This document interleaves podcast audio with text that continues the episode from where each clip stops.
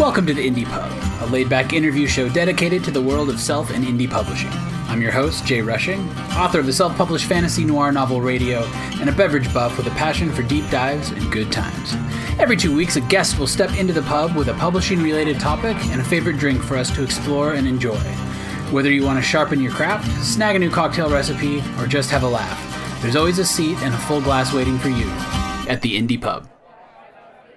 Welcome to the Indie Pub. Today's guest is author Krystle Matar, whose debut novel, The Legacy of the Brightwash, has been absolutely blowing up as of late and is currently a finalist for SPFBO this year.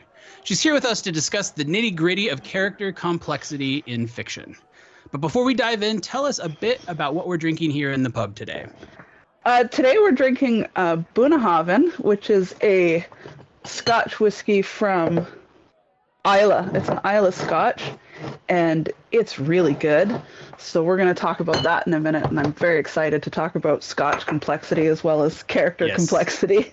and I have to ask, because I just did, did you know about the BH or did you look up the BH? I did know about the BH. Oh, uh, that's that's good. That's more than me. thank you, Duolingo. yeah, yeah, seriously. I love the Scotch episodes, but I'm always like, oh god, I need to look. yeah, I gotta, I gotta double check how to pronounce this. Yeah, yeah, yeah. That's great. All right, so go ahead and tell us a little bit about yourself and your work. Okay, so like you said, my name is Krystle Matar. I only have the one novel out for now, Legacy of the Brightwash. Um, around writing, I farm and I parent, and I generally rough it out here in the old log cabin. Um, and I think that's reflected in the stories that I write. Um, even though there's cities in it, a lot of the times the characters are living on the fringe of the cities, and there's uh, quite a bit of survivalism and general uh, wilderness at at large, and it tends to be threatening. So I think uh, you don't see that as much in the first book, but we're going to see a lot more of that in the series as it goes through. And I'm babbling, so I'm to No, no, it's fine. leave it to you for the next question. All right, so let's we'll dive into character character complexity now. So okay. when, when someone says a character is complex, what does that mean specifically to you? I, I it's about the layers definitely where they're not it's like the difference between like a really simple nursery rhyme or um, you know a really simple song and something that has deep instrumental layers that you can hear new things every single time you listen to it.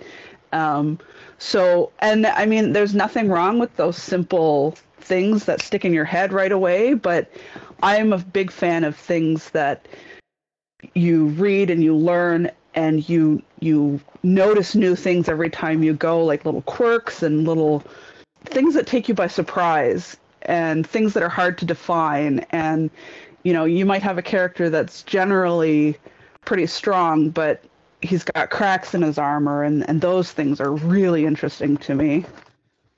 So along those lines, in your opinion, who are some of the best examples of truly complex characters um, that our listeners may recognize? And, and this could be books, movies, TV, um, just anything. i'm i'm really bad at keeping up with what other people might recognize so my, my thinking was my best example is of complex characters comes from novels written by war veterans Mm. um, and the one that comes to mind offhand is called matterhorn by karl marlantes.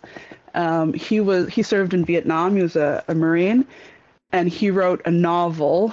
And it's a fictionalized experience but it's still a very real um, story of what it's like i would assume.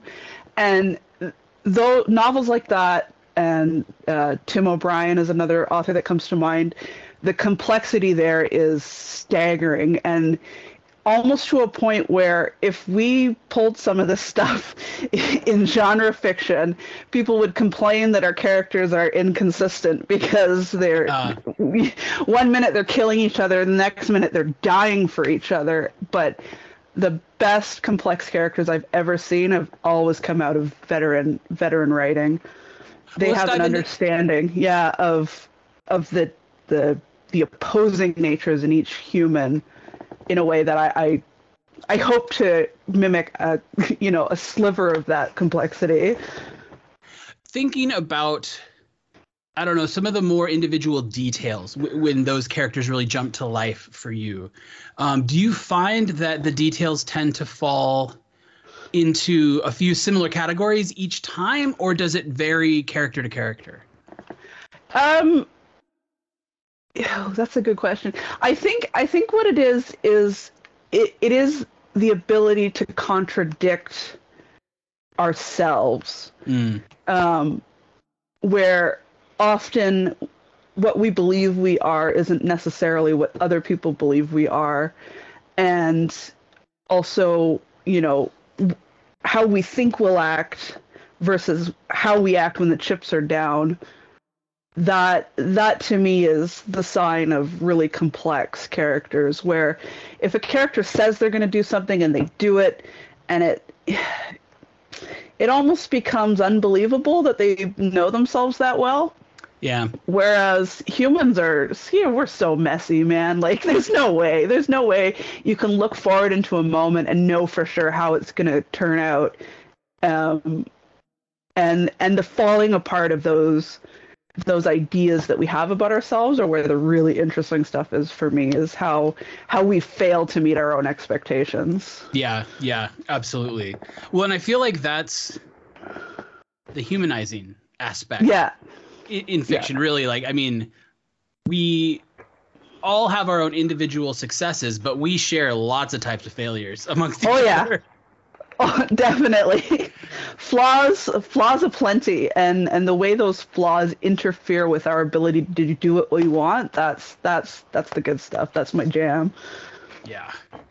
Um so when it comes to complex characters, that is one thing that has been mentioned over and over and over again about your book. Um and so when it comes to creating complex characters yourself, do you have specific strategies that you employ when you go about doing that work or is it something that you just kind of let organically grow with each character? Yeah, yeah. It's definitely. It wasn't. It wasn't something that I did on purpose. It's not something that I sought out. Um, f- at least for me, a lot of these characters I've been writing about for a long time. So um, the worlds around them have changed a lot. They've jumped from different genres, even, but they're, the core of who they are has stayed with me a long time. So it, it let me, it gave me a lot of time to figure out what I wanted to write about and what what they wanted to be. And all of that kind of came to fruition in this series that it, it finally clicked together really well. Um, but even that being said, a lot of new characters have come up to populate the world, and it's just it, it's never a plan. It's uh, it's usually just I I put these guys on the page and they run away with the plot on me and I just I'm just scrambling to keep up. but it's about letting them be flawed instead of going, okay, well, I need I need somebody to serve this purpose and I hold them into that purpose. That always derails me and gets me into stuff that I I, I don't like. But if I just let them be a hot fucking mess and blow up my whole plot, then that stuff is gold. So it's it's kind of trusting their the, trusting that they will be complex if I give them time and space. So, so th- thinking about that, when these opportunities for them to mess up come about, um, is it is it literally just you writing up to a point and then they have a decision to make, and then they make a decision and then you go from there, or are you?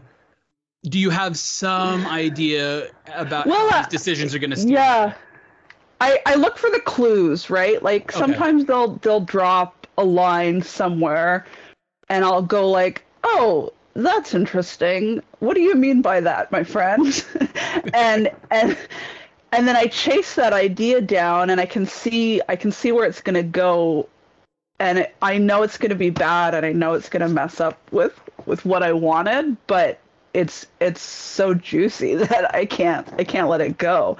And early yeah, I I not so much in the first book, but in the second book that uh, I'm working on, all of the problems that I encountered and all the stuff that slowed me down was trying to to stop that. Trying trying to keep them on the track that I wanted and I just I just hit dead ends. So I just had to trust that that complexity would make a good story and let them expand in the space instead of trying to keep the keep the blinders on. Okay. So what happens when you have two characters who have made decisions that are fouling up each other? Have you come across that yet? and if so, what's what's your strategy for getting out of that? well, I mean, that's life, right? Yeah, like, seriously, yeah, so you don't get to to erase the stupid shit that you said Mhm. when you're drunk, like that, and that. I mean, not so much two characters. It's more my main character really fucked up the end of my own book on me. Um, and so the whole second book is about him dealing with those consequences when he's supposed to be a main character moving the action. and I, I, it's it's hard to say exactly where he is now without spoiling the end of Brightwash, but um, some other characters have had to come into the spotlight to help move my story along for me because fucking Tashué went and did something real stupid while he was drunk. Um, and it it kind of it took me a while to figure out how to fix that. So, yeah, that is to say it's not so much that they come into conflict with each other that fucks me up. It's when they come into conflict with me. Yeah, yeah. Well, I like what you said there about um, basically one character's failure becomes another character's opportunity to shine. Yes. That's that's a Oh, really yeah. good strategy. yeah, yeah, that's that accidental. I mean, he he. There was a point where while I was trying to write it, he was practically a MacGuffin, where it's like people were just trying to be in possession of him. He wasn't even moving the agency anymore. So what I had to do is let that lack of agency be his story. Uh, Um, and that's where the complexity comes in, and how how somebody who's used to having a lot of agency is going to deal with that. It's he's not doing good. He's having a rough time. yeah, I it, in, in my own book, helplessness is a big a big Yeah. theme, and it's it is really fascinating the number of nooks and crannies you can get into with that. Yeah. Like it's it's Yeah. so it's such a it's such a well, complex emotion for people to have. Um, yeah, yeah, that's a Yeah, fun and even just out. the idea of agency too is a complex idea where it's like uh, a lot of a lot of people shorthand agency for power Mm. where it's like um, this person has the power to affect their lives and everyone's lives around them. But that's not the same thing. Sometimes agency is just the decision to get out of bed in the morning when everything's turned to shit. So Yeah, yeah, you know so it's uh, you know kind of making them reckon with a much lower level of agency than they're used to is is really interesting too. All right, let's jump back to our drink. Okay Um, so every episode, I like to talk about smell and taste because they are the most overlooked details in writing. And so, with this whiskey, what is it that you're picking up? What are some of those notes, those flavors, um, those sensations that come out as you're drinking it? the first one that took me by surprise um, is how sweet it is Mm-hmm. um, and Yeah, especially for an Islay. yeah and i your episode with uh, clayton and michael Mm-hmm. they were talking about how, or Fletcher was talking about how he doesn't like Scotch whiskey because it's like licking an Irishman or a Scottishman's asshole. And I think he would like this one because Yeah, it yeah, doesn't yeah. have that aggressive, peated, um, forward depth that turns some people off Scotch. It's quite caramelly at the front, like it's it's and then it becomes really hard to define after that speaking of complexity Absolutely.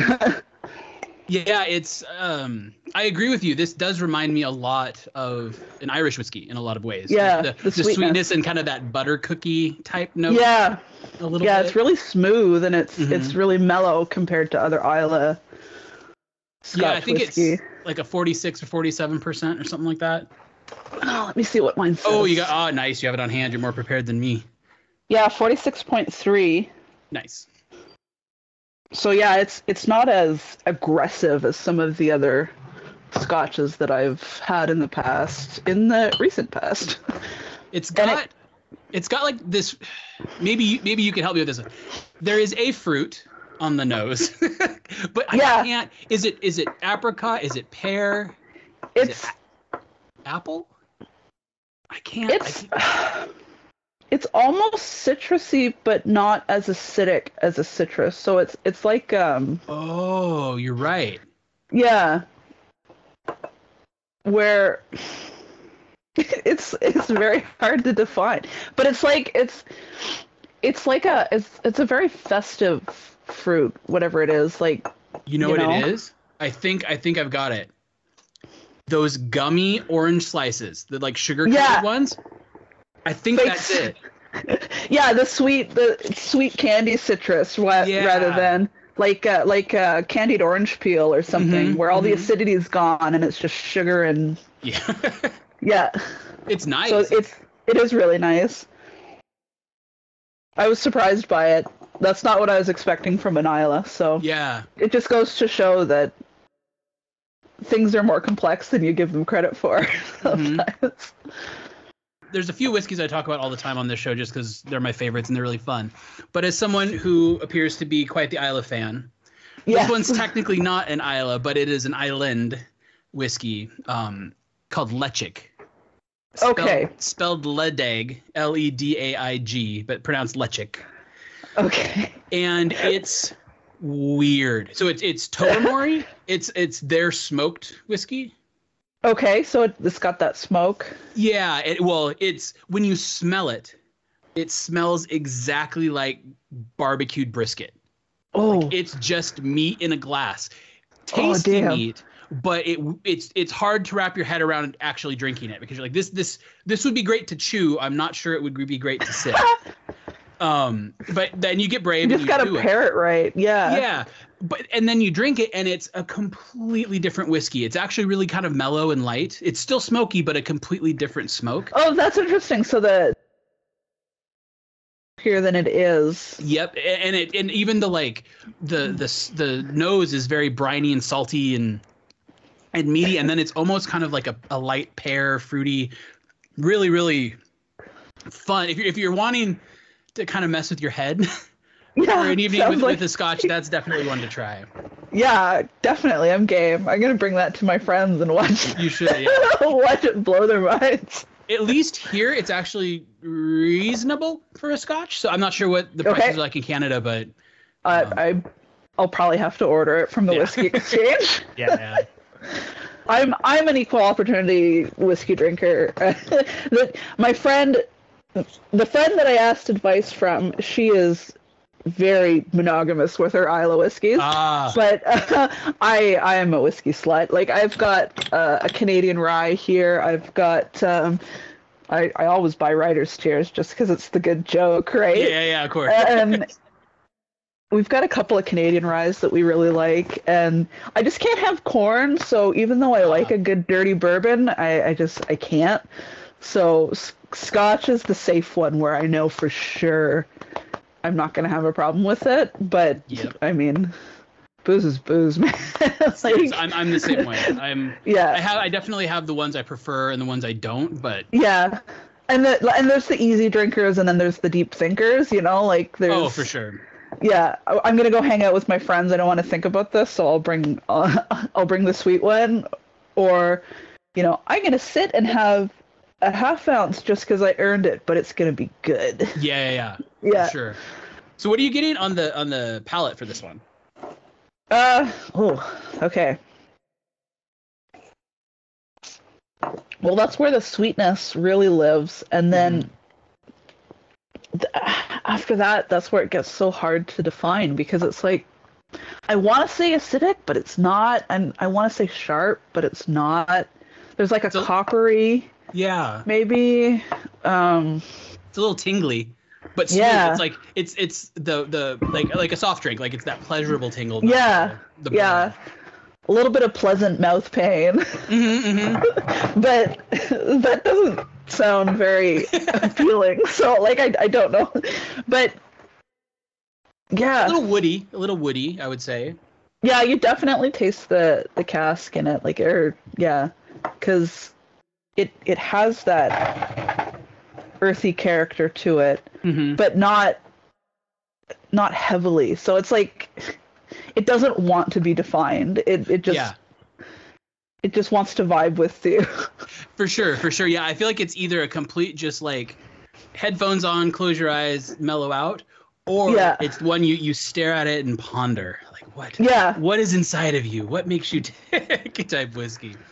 It's it's dangerous too because Mhm. because you're trying to define it, you drink a little bit too much. Yep. Because you're you're going back, going like, what is that flavor? And then all of a sudden your glass is empty. Yeah. Yeah. I gave myself a pretty generous pour for the episode, so I so I have Yeah. plenty of opportunity to. Well, I've got my bottle on hand, so I'll probably go go, back yeah. for more. But yeah, that's that's a good one. That's a keeper. Thank you. Shout out to Sarah for from uh, Fiction Fans podcast for suggesting that one to me. Nice. Yeah, I'm happy. I was looking for some new bottles, so this was a, a very nice addition to Oh, yeah. collection. I love an excuse to buy a new Oh. whiskey. Yeah, yeah, yeah, yeah. Um, I recently just found this website in Germany that has pretty decent prices, and I live like ten miles from the border, so it's not too Nice. hard to get To pop that over, stuff. So yeah. yeah, um, so that was pretty good. All right, let's get back to our characters. I'm sure we'll Okay. talk whiskey a lot towards the end. Um, Yeah.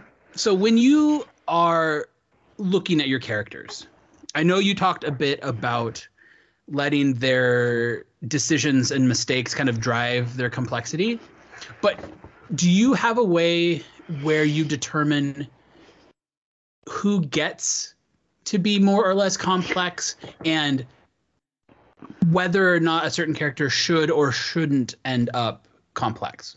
Yeah, yeah. I I made some of those conscious choices uh, through Brightwash, where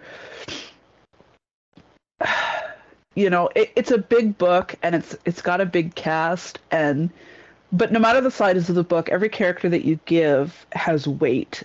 You know, like the reader is carrying some weight with them. And, and they got to keep up with you, so you can't load them down too much, or you're going to leave them behind.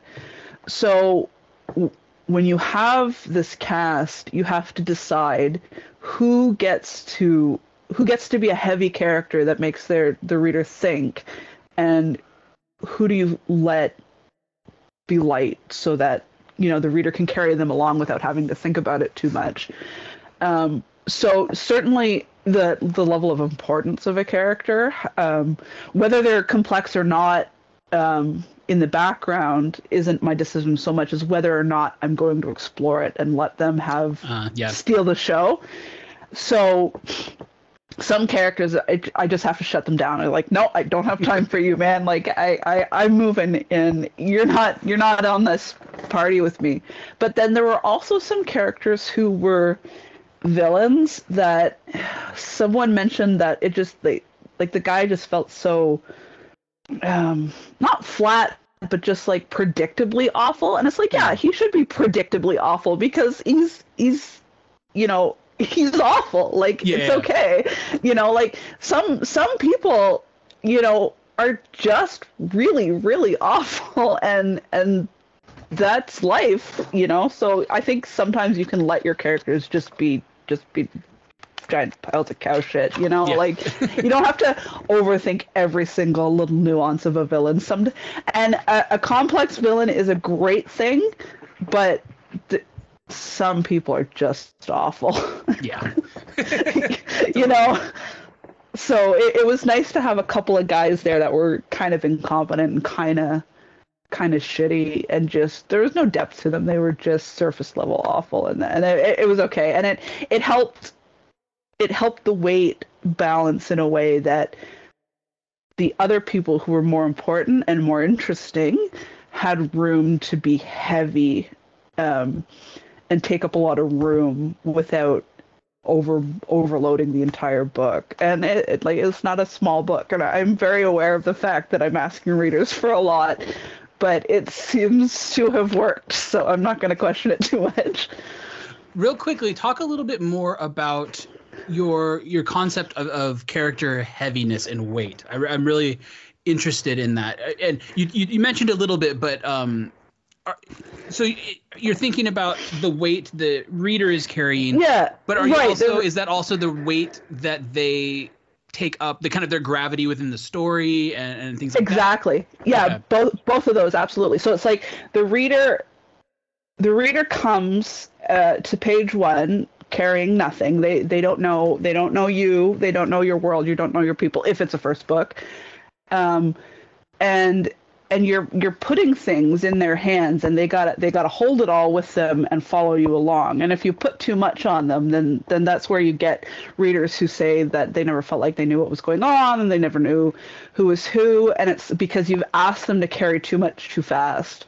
Um, and so but that weight is determined by the size of the story and you know your world building and your characters. And it's like all the information that you hand to people is something that they got to hold on to where it's like like you know you've you've made this rope for them to follow but they got to braid it behind you as you go. Yeah. right? So if you've got too much then they, they can't keep up and they're getting snags and they don't know who this guy is even though you mentioned him 60 pages ago. And and so you have to kind of decide where the important stuff is and cut away extra weight so that that stuff really shines and so that you can feed them small pieces at a time and make them feel like it's a really big world without generally overloading them. And it's it the only way that I was able to figure out where all the weight was by reading my own book about a million times. so, but it's like it's just like this. It if a book is is is something that person is carrying, then you you can't you can't give too much weight, and so and in that. If side characters are coming in and you're giving them too much weight, you're kind of promising that they're going to be important. So the people are, are trying to remember the stuff that you're giving them. And then if that person never comes up again then it's just like a it's like a loose thread that they tried to put in and it's just hanging out. And so you gotta you gotta be mindful of how important you're promising these characters are to be as you go. Along those lines are there certain characters that benefit from being more complex or maybe benefit from being less complex? And if so, how would you determine that? Yeah, I I think that comes down to what kind of story you're trying to tell. Um, so if if it's meant to be it, it all comes down to what you're trying to say about the people in your story. If you're meant to tell a story that's kind of straightforward and a little bit it's got cleaner edges to it, then I, I think those are the stories that tend to drop the complexity, but it's okay because the, they're not they're not going for that. Like it's mm-hmm. it's meant to be a cleaner picture. Whereas complexity in my mind tends to equal messiness. And so if you're telling a story about uh, a bunch of people that are kind of a hot mess, then it's it's going to be muddier and it's it's going to be there's going to be a lot more feedback loops and stuff where you know things aren't clear. And that's where the complex characters really shine. But it it's more it's in the service of the story rather than the character if that makes sense. Mm-hmm. no absolutely. That makes total sense. Okay. Yeah. um so what aspects of an individual character do you think are the best places to start growing their complexity? Hmm. Like as a writer while you're planning or as a writer while you're telling the story? Could be either. So you mentioned a little bit okay. earlier about how um, mistakes and decision making is a really great place to grow that complexity. But Yeah. Are there there are other you know aspects of a character like backstory or physical features or whatnot that you would find to be good places to kind of let that complexity build? Yeah. Okay. Yeah. So definitely when when I hit a, when a character walks into the story and they interest me and I know they're going to be trouble, um, I tend to take a day or two. I just kind of pause where I was and take a minute and figure out where they came from because you know where where they came from is going to inform where they're going um, and why and um, the whys are probably where I get most of the best ideas. It's like, okay, why are you here?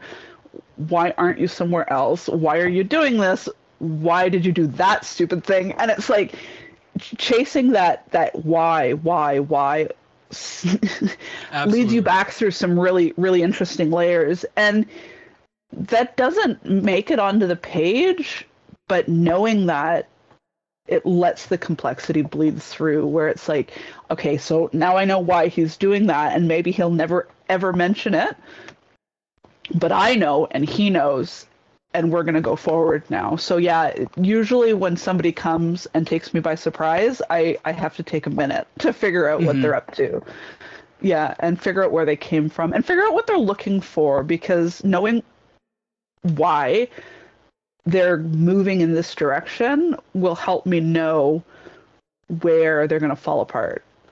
Yeah, I, I am completely with you on that. I, I think that that kind of chasing the whys Yeah. really helps you kind of make sure everything the, the chain stays connected, right? Like everything follows logically from Yeah. where they were, what they've done, what they thought, and and it helps. the Yeah, next so that if- moves feel natural, right? If they zig, Yeah, it makes sense exactly. Yes. because you know if you don't know why they they took that hard turn then it, it feels a little bit disoriented and it makes it feel like they're inconsistent. Mhm. but people are consistently inconsistent because of the whys that are chasing them. So if you know what they are then you can build it in such a way that after they've they've turned the reader can go oh yeah okay i see why. Yeah, I almost wonder if if some of that isn't just being able to write from a place of more confidence. You know, Yeah. author, like you you're certain that this is the move they're going to make because you Oh, yeah. you know what what who they are, where they come from and and so when you put that onto the page, the reader's kind of picking up that they can trust you with it. Like of course Yeah. this is what they'll do because there's just Yeah. a, a, a swagger or vibe to what we're writing with that. Yeah, it's it's like it's like offering a contract. Like Yeah. I know this doesn't make sense right now, but trust me. For sure. I'm yeah. I'm gonna lead you through this, and you're gonna understand by the time we get to the end. But if you don't if you don't know, then I think they can feel that. So, speaking of that trust um, and the contract with the reader, can you think of any examples of character complexity gone wrong? Like when when a character just really went off the rails, and why? Like, what were some of the things that that made you throw your hands up and say, "Yeah, I can't, I can't follow that." That's a good question. I think probably the most famous one right now is is the last couple of seasons of Game of Thrones. Yeah, the first few seasons they offered us a lot of contracts and then went yeah never mind. We're gonna do this other thing instead. Um, yeah, and almost across the entire cast of that show i i didn't even watch the last season because it's like i don't know they lost me. Because the the contracts were falling apart and you could feel it and you could feel that they were going to betray the things. And it's not clever you know like yeah, just because somebody has guessed the ending doesn't mean it's a bad ending. If they've if they've guessed it, then it means that it makes sense, you know. yes, So yeah, um, they they zigged and they zagged in a couple of weird ways, and and it just it felt like they were just tossing out the contracts because too many people had picked up on them or something. I don't know. no, for sure. I, I um, one that comes to mind for me is Penny Dreadful. Okay. the first series of it. It was, you know, uh, the first season. It, I pour it straight into my eyeballs. Like I couldn't get enough. It was really yeah, I remember that. And then the second season, I was like, oh, okay, okay, sure, I'll go with you. Fine. And then the third season, it was just Yeah, the contracts fell apart. a lot of long size episodes. I don't even remember. See, I, that's that's probably a really good example because I don't remember there being more than one season of Yeah, that show, totally. and I really liked the first season. But Uh, I don't know. Maybe I lo- maybe they lost me so quickly that I forgot it existed. no, So- you're, you're you're not missing much, especially in that last third season. Good to know. No, no need to catch up. Uh, okay, so another character question. Okay. Do you think that there's a difference between a character that's described as complex versus being described as complicated? And if so, what do you think those differences are? And if so, do you think one is better than the other, or do they hold equal value? Well, I I think that that comes down to the difference between a character and a person. I think where um people are complicated. Period. kind of end of it. Mhm. But does it always make a good story? I don't know. So there there has to be some give and take between the reality of how complicated people are versus what what feels like a satisfying story arc. Um and sometimes people are so complicated that it prevents them from growing.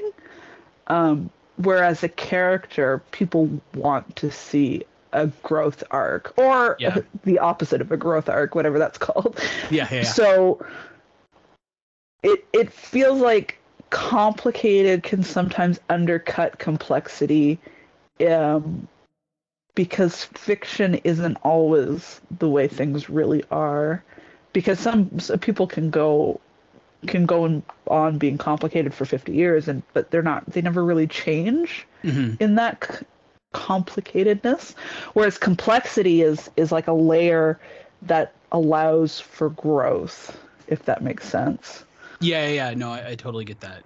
I Okay. almost wonder if it's like uh, there's more contradiction in complexity versus complication just be being con- more of a confused state or more of a yeah. just like more moving parts maybe. I don't know. Yeah it's yeah the the more complicated you make an engine right Yeah, yeah, the harder it is to repair. And so i think characters are a similar thing where it's like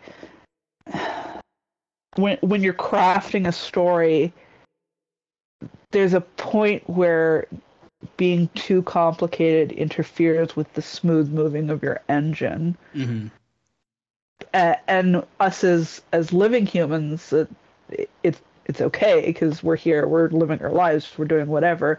But when you have um, you know three acts to tell their story you got to kind of truncate some of that stuff and make it consistent enough that even if they zig and zag it's making sense whereas we contradict ourselves too much to sometimes it never makes mm, sense. Yeah, and totally. you know we're standing in the wreckage of everything we thought our lives would be and it, it's a crappy story.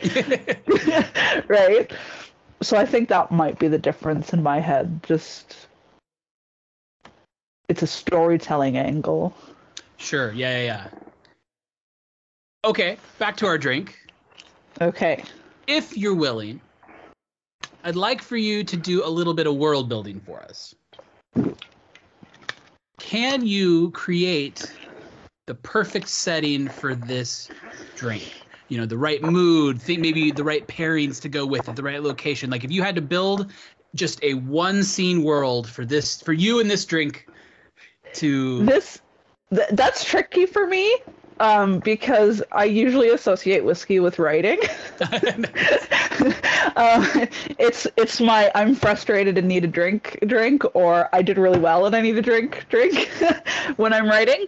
But I think um, this particular whiskey would lend itself really well to camping and a bonfire, and this the sweetness and the the the way it defies being defined would lend itself well to sitting outside and it's so cold that you can kind of taste the air Mhm. and then but the whiskey's nice and warm and mellow, and you can smell the campfire, and people are are roasting sweet things like marshmallows and stuff to kind of complement that complex burnt sugar flavor. Yeah, and then and then it's an easy drinker. So whoops, the bottle's gone, and, and, your friends are gonna camp uh, on your property with you for the night because they can't drive. So that's that's what that makes me think of is just kind of sharing with people. It's not a solitary whiskey. That this one yeah. wants to be shared. Yeah. Speaking of friends and camping, I had some friends recently enlighten me to the wonders that is using a Reese's peanut butter cup instead of okay. chocolate in a s'more. Oh shit. okay. Oh yeah. It's if you it, next time you happen to be making s'mores, as we all do you know, on a daily basis, uh, you have to have a Reese's peanut butter cup around. Grab it yeah. because it's phenomenal. If you're a peanut butter person. Yeah, that that's a that's a big if. That's that's yeah. a big caveat. But yeah, that sounds like something my friend Amy would really like. I think I'll have to make some of that for her. Nice. All right, so character complexity can be built both by information the reader gets about a certain character and also deliberate lack of information, the stuff we hold back from them. Yeah. Um, do you prefer to get all that information out and let the complexity kind of live out in the open? Or do you like to have the mystery be the complexity, or do you like a healthy mix of both? And regardless, how do you go about making this decision of where that information lives? Yeah, I think I think for me, I I'm definitely a character writer where some people have said that the plot of Brightwash is literally just the characters crashing into each other. um, be, just because their relationships and their failed relationships and you know all of that drives everything that goes wrong. So with that in mind, I'm a big fan of of laying out as many cards as my word count can fit, where it's like this relationship and this relationship, and I, I don't mean romantic relationship, but like friendship, family, like sure, all yeah. of it. All of that informs how things fall apart, and so you need as much as you can to um, justify that falling apart. Um, but of course, it's it's a tightrope. Like, if you spend too much time talking about their backstory, then why don't why didn't you just write that story, yeah, right? Yeah. So it's you know it's, but that works for me because I'm a character writer. If I was writing a different story where the plot was more more event focused, I don't think I would spend as much time um, laying out those complexities because it's like if the plot's got to move, then you don't have as much time for that kind of stuff. So that entirely depends on again what kind of story you're trying to tell. And so you brought up relationships just there. And when it comes to characters, that makes me think conflict. So oh, yeah. when you're using conflict as a part of your character's complexity, um, do you tend to favor internal or external conflict or a balance and and how do you use those differently oh hella both yeah because it's like what someone will put up with from um, a random stranger in the streets is very different from what they'll put up with from their yeah. spouse or their child or their sibling. Um, and in fact, somebody made a comment about how um, Tashué seems to have higher standards for his own son than he does for the average citizen because he he wanted a certain life for his son and his son did not agree. so um, I think the the internal drives the external because how we feel about the people around us and the world around us is going to drive how we react. And the reacting is what drives the big external um, conflicts right? Because if if we're if if we take things in stride that that's something that that's something that comes from us where it's like we we are good at processing problems and we we can adjust really quickly. And so um, and so we're able to minimize conflict around us. Whereas if we if we're a mess on the inside and we can't handle this shit and you fall apart you know walking down the street that's that's going to drive a lot of conflict. So mm-hmm. i would say that i i prioritize the internal to get the most out of the external. Gotcha. Gotcha. So so again that probably then comes back yeah. to that that contract you're writing with your readers right like right. ensure that that yeah. internal conflict is known yeah. enough to oh yeah because like if they make a decision and somebody gets killed you're, you're going to want to know why they made that mm-hmm. bad decision um, and so you you've got to you've got to lay the, that groundwork of the in internal conflict dialogue problem whatever you've got to lay that out so that it, it's it's hard to talk about it without spoilers. But when when yeah, somebody yeah. gets killed, we know how how Tashué got there because we watched him agonize over that choice, and we continue to watch him fall apart after. Mm-hmm. Um, and that that continuing of the falling apart um, is driven entirely by the internal, but it, it creates massive external consequences. All right, so if you were approached by a an young up and coming author who really, really, really was trying to get their characters more complex, what would be some advice you would give them on where to start, how to go about doing that? Uh yeah. I think I think the first biggest one is definitely chase the whys and spend some time asking your characters why. But also, something that I used to do when I had more time on my hands was when we go places in the world um, and we hear people talking around us, you, you kind of eavesdrop a little and people watch a little. And you, I, I used to, not on purpose, just just my story writing brain used to kind of try to imagine their whys mm-hmm. a little bit like how did how did they get there? Why are they standing in down the downtown square arguing with each other? Like what brought them here and why why are they why are they okay with this behavior? And it just kind of like y- you apply these thought experiments to real situations and it helps you um, think up really really good stuff for your imaginary situations um, yeah, for sure. So definitely chasing the whys is is the first one that I I tell people when they're trying to figure out their characters, and also be patient with it and and let them take their time to tell you their stories because some of them some of them uh, try to hold their cards a little closer to the vest, and it's hard to see uh, what they're up to. But if you just kind of trust your instincts as a storyteller um, and trust the process, then you can unfold.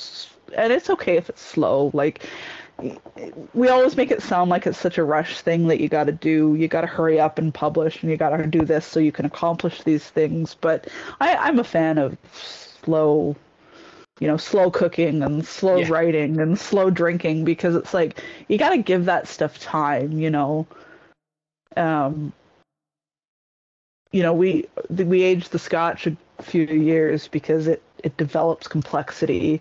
Absolutely. Um. So. Just time. Be patient with the process and and trust that. Um, it's not going to happen overnight, but it's it's going to be good if you give it time.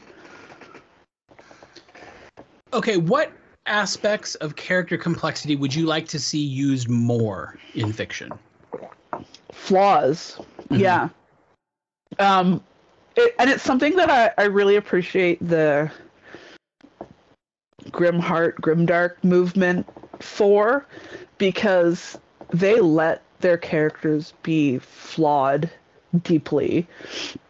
And I feel like it's more honest in a way. I, I I'm not a big fan of of the stories where the main character is is really shiny and mm-hmm. never makes any mistakes and just generally always does the right thing because it's like I don't know, maybe it's me, maybe I'm a mess, but I can't relate to that. I, I don't know what that feels like, you know. I'm like, with you on that. Yeah. You know, yeah, and it's like, and I just I just want people to let um, their characters be really deeply flawed, and it, it's okay if it's ugly because we've all got it. We've all got the darkness, you know, Mhm. and conquering that means so much more than a character who is light and easy and right all the time consistently being that way. But i if you've got if you've got those characters with that deep dark ugliness and they overcome it like that's a victory. That's that's something to celebrate. Whereas you know just it, it i don't know. I just don't like it when it's too easy. So okay, speaking of that pet peeve, are there any other character complexity pet peeves that you have that you, you see in a book and you're just like, yeah, it doesn't really work for me?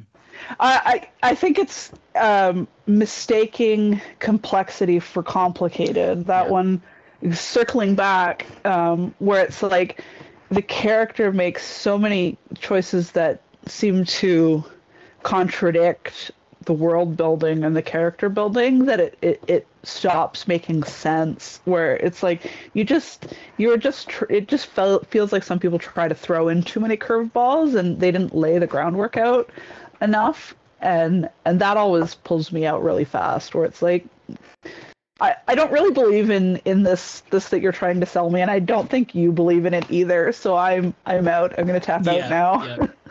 I hear you. This it just doesn't have the scaffolding to support it, right? exactly the scaffolding that's perfect that's a perfect analogy All right, Krystle, it is last call here in the indie pub. Can you give us an indie published book or two or three or more Oh. um, that you think people should check out?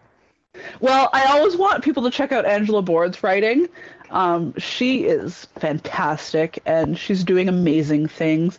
Her book, uh, Fortune's Fool, was the SPFBO runner up uh, two years ago, I guess, SPFBO 5. Um, and talk about complex characters. Kyrra is a beautiful hot mess, and I want peop more people to love her. Um, so definitely Angela Boord. Um, now I got to think faster because I don't have my books out. Oh, um, I I'm a big fan of um, Clayton and um, Michael's book Norylska Groans. Um, I was fortunate enough to beta read that bad boy. oh, nice. Um, yeah, and it's it's a really fascinating study in what makes us who we are and what happens to who we are if we start taking some of that stuff away. Um, so talk about complexity. It's like it's so complex that they start fucking around with the layers and and letting the people kind of kind of really fall apart without some of the key aspects of who they used to be or kind of getting stronger without some of those key aspects. So that's a really good character study, but it's it's also a bloodbath, so not for the faint of heart. so I think those would be two very opposing but very strong recommendations. Where if you want something um, more romantic, um, and a little bit lighter, Angela Boord is where to go. But if if you're not if you, you don't flinch easy, then Norylska Groans is a fantastic character study. All right, same question, but for any other media, indie or not. Oh shit. um, you know what I really like, um, and something that drove a lot of my writing um, is uh, UK crime dramas and police procedurals. Um, for example, uh, there's one based in Wales called Hinterland. It's really good. There's one in Scotland called Shetland that's really good. There's a Victorian one called Ripper Street that is fucking excellent. Um, and I, I find those those types of po- police procedurals are really good character studies as well. Where unlike American cop shows, there's very little uh, fighting, very little. I don't want to say little action, but there's not very many car chases. Yeah, yeah. not very many explosions, um, and not very much science either. it's very much um, the detectives just kind of figuring it out based on the character of the people that they they find in their investigations. So those those shows are really good at just just unreeling just enough of the information to keep you wondering what's going to happen but by the time they get to the end it's like yeah this is how it had to be and it, it it's really good the shows that I listed, um, I found are really good for that kind of complexity that's consistent enough to be believable, where they just it makes sense even though you didn't see it coming. All right, Krystle, tell our listeners what you have going on and where they can find you and your work. Um, mostly I'm on Twitter. That's that's my big platform. So just at Krystle Matar. Um, I also have a website, krystlematar.com. I'm on Instagram a bit, but not very much. Again, at crystalmatar. I'm really cashing in on the weird name. um, right now, I'm working on um, Legacy of Brick and Bone. So that's the sequel to Legacy of the Brightwash. And it's going very well, and I've locked down all my complex assholes, and there's no turning back.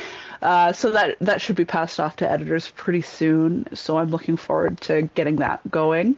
Um, I also have um, a short story in a, an anthology coming out that's been spearheaded by Virginia McClain, who's an absolute powerhouse in the indie world. Um, we're looking at getting um, some advertising going for that in January or maybe February, which is coming up really soon, and I'm excited. For anyone that's read Brightwash, um, that short story is from Ishmael's point of view. Um, so I think he's got a lot of fans. People are gonna are looking forward for more from him. Um, and then I, I got all kinds of stories that I want to tell. So hopefully there's a lot coming out from me in the next year or two where people can't keep up with me. Thanks everyone for tuning in to the Indie Pub. If you like what you hear, consider giving us a like and subscribe so you won't miss any of our indie investigations or boozy banter. I've been your host, Jay Rushing, and we'll see you back in the pub next time.